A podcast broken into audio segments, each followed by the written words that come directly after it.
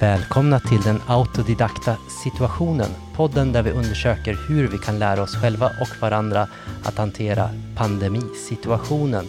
Ingen har varit med om detta tidigare. Vi går runt i den autodidakta situationen tillsammans. Podden riktar sig till skolvärlden och folkbildningen i synnerhet. Jag heter Albin Baltasar och med mig har jag Lovisa Appelqvist.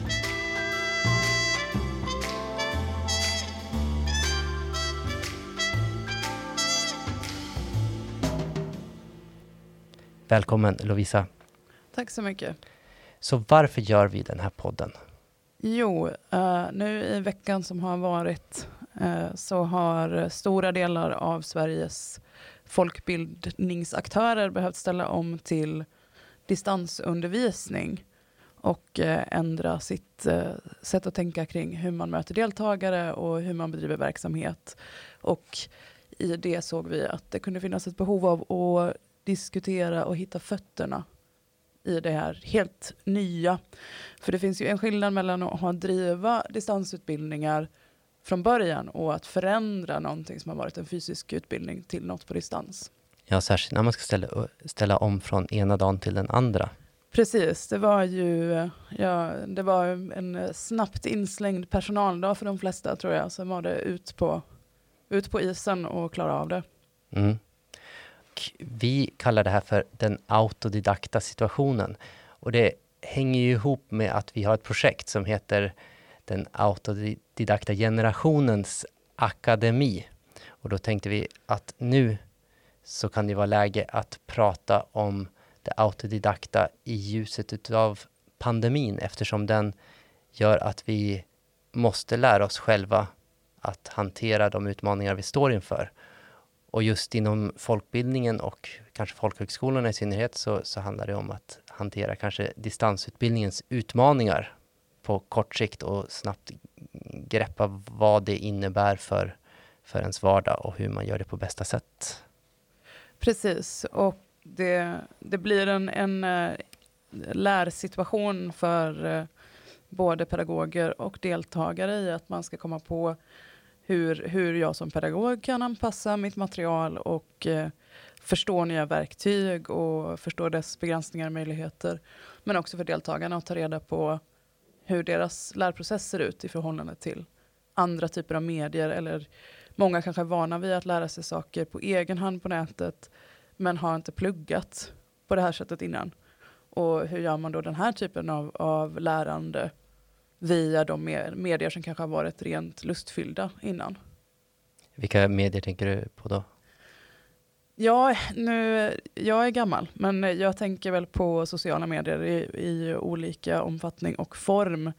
Att uh, plötsligt så kanske du inte bara har dina spel på Discord, utan du har också din lärare som ska chatta med dig. Och, och då ett, ett litet förtydligande här, vad är Discord för de som inte känner till det? Ja, precis, då är det sämsta alternativet, för jag använder inte Discord, så jag kan ju inte ens eh, förklara det ordentligt. Men eh, en plattform för att diskutera spel och spela tillsammans. Så det är sådana här gamers, de sitter ofta med Discord och eh, pratar och chattar och har, ja, har sina, sin kommunikation i, de, i den kanalen. Precis. Men det finns ju andra verktyg också. Och jag tror att eh, en utav utmaningarna som man står inför, det är ju vilka plattformar och verktyg ska jag använda nu då? För en del kanske tänker, ja men jag skickar ut allting per mail. Och någon annan kanske tänker, ja men vi har en chatt på Facebook. Och en tredje har kanske skaffat någon videokonferenslösning eh, eller har en genom sin skola. Precis, och där har vi, där har vi pratat om eh, både jag som är eh, linjeledare för speldesignutbildningarna på Skurup och Fridhems folkhögskola i Malmö och eh, både med kollegor och på nätet om var ska man egentligen vara och hur ska man egentligen bestämma det. Och där är mitt tips att man ska titta på där deltagarna är redan.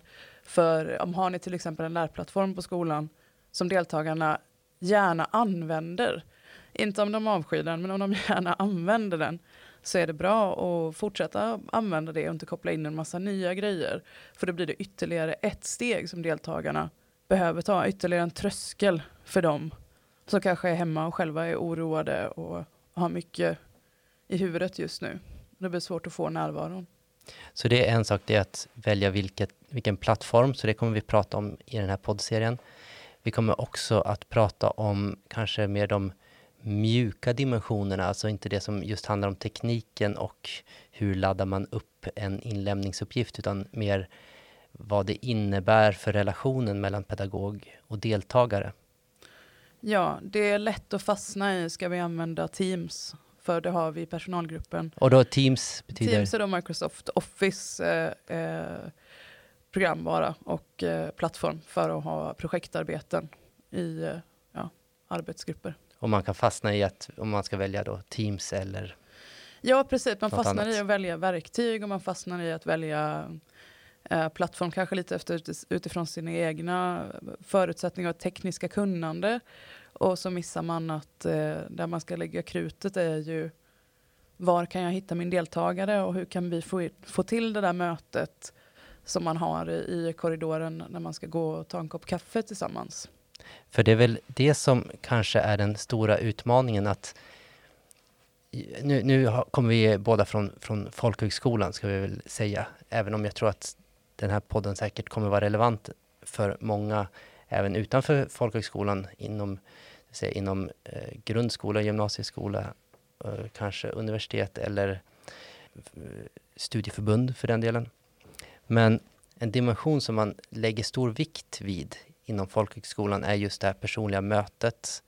Att pedagogen kan ha en nära dialog med deltagaren och att man kan anpassa sig efter individuella behov i väldigt hög grad. Den här mänskliga dimensionen är väldigt högt prioriterad skulle jag säga inom folkhögskolan.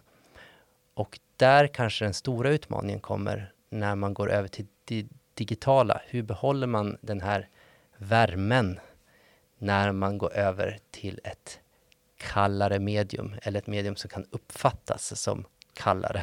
Ja, precis. Så det här är ju verkligen en, en generationsfråga nästan någonstans i att vi som är lite äldre tänker på digitala plattformar som kanske kallare eller svårare och att det är svårare att ha de här mötena.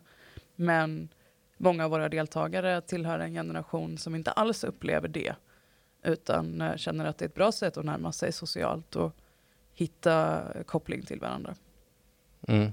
Så det handlar inte om att pedagogen kanske ska börja eh, spraya en massa emojis över sin text, utan det nej, handlar... Nej, nej, nej, nej, gör inte det. utan det, det, handlar om eh, hur man kan eh, få till eh, den där genuina dialogen mm, i de medier som, som man har tillgång till, när man inte kan eh, ses i, i lunchrummet och prata lite grann eller eh, samla grupper i fysiska grupper till exempel. Precis, uh, och det, vi har ju också de pedagoger som jobbar på allmän linje uh, tittar ju också till exempel på social, sam, alltså social samvaro eller hur man fungerar i gruppen och så vidare. Och, och då behöver man ju nu kunna återskapa samarbetsmomenten på, på distans istället. Och det är ju en nöt att knäcka och komma på hur, hur ska jag som lärare kunna se att det har skett ett samarbete här. Och att det inte bara är så att Pelle skrev hela arbetet den här gången också. Men nu syns det inte för de gjorde det på Google Drive. Uh, hur får man med den aspekten av det? Liksom att uh, alla faktiskt deltar, alla blir sedda, uh, Eh, alla har en plats i klassen. Mm. Och det är ju många delar här för att, att bygga upp en distansutbildning. Dels är ju att man ska ha ett format för att göra lektioner, om man nu vill göra det som videokonferenser eller ett telefonsamtal eller på något sånt sätt. Men det handlar också om hur man har kontakten mellan lektionerna, eh, hur deltagare sinsemellan har kontakt med varandra, hur man lämnar in uppgifter. Eh, det är alla de här, dels tekniska lösningarna för det, men det är också de här mjuka delarna, alltså vad ska man tänka på för att det här ska för att det ska fungera och att man ska få till den magin som man får till i klassrummet och i det, i det fysiska mötet. Mm. Och jag tänker, oss, tänker mig att mycket av det här kommer att vara, eh, baser, basera sig på våra erfarenheter till en början.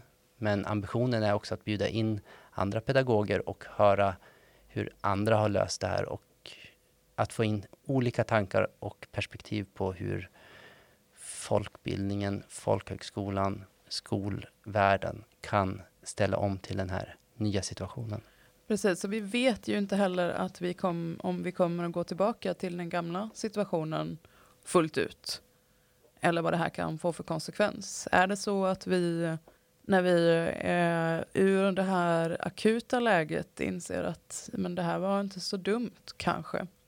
Utan det här kanske vi kan göra mer av och då är det ju värt att reflektera på vägen dit och se vad, vad är det som blir bra, vad är det som funkar sämre bra och vad kan vi ta med oss till sen. Så den här poddserien kommer också vara ett utforskande av olika metoder och olika förhållningssätt. Ja.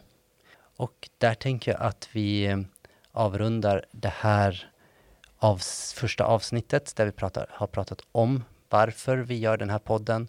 Och jag tackar så mycket eh, dig Lovisa för att du var med. Och tack. jag heter Albin. Och ni får gärna eh, lyssna mer på den här podden när den eh, eh, kommer igen.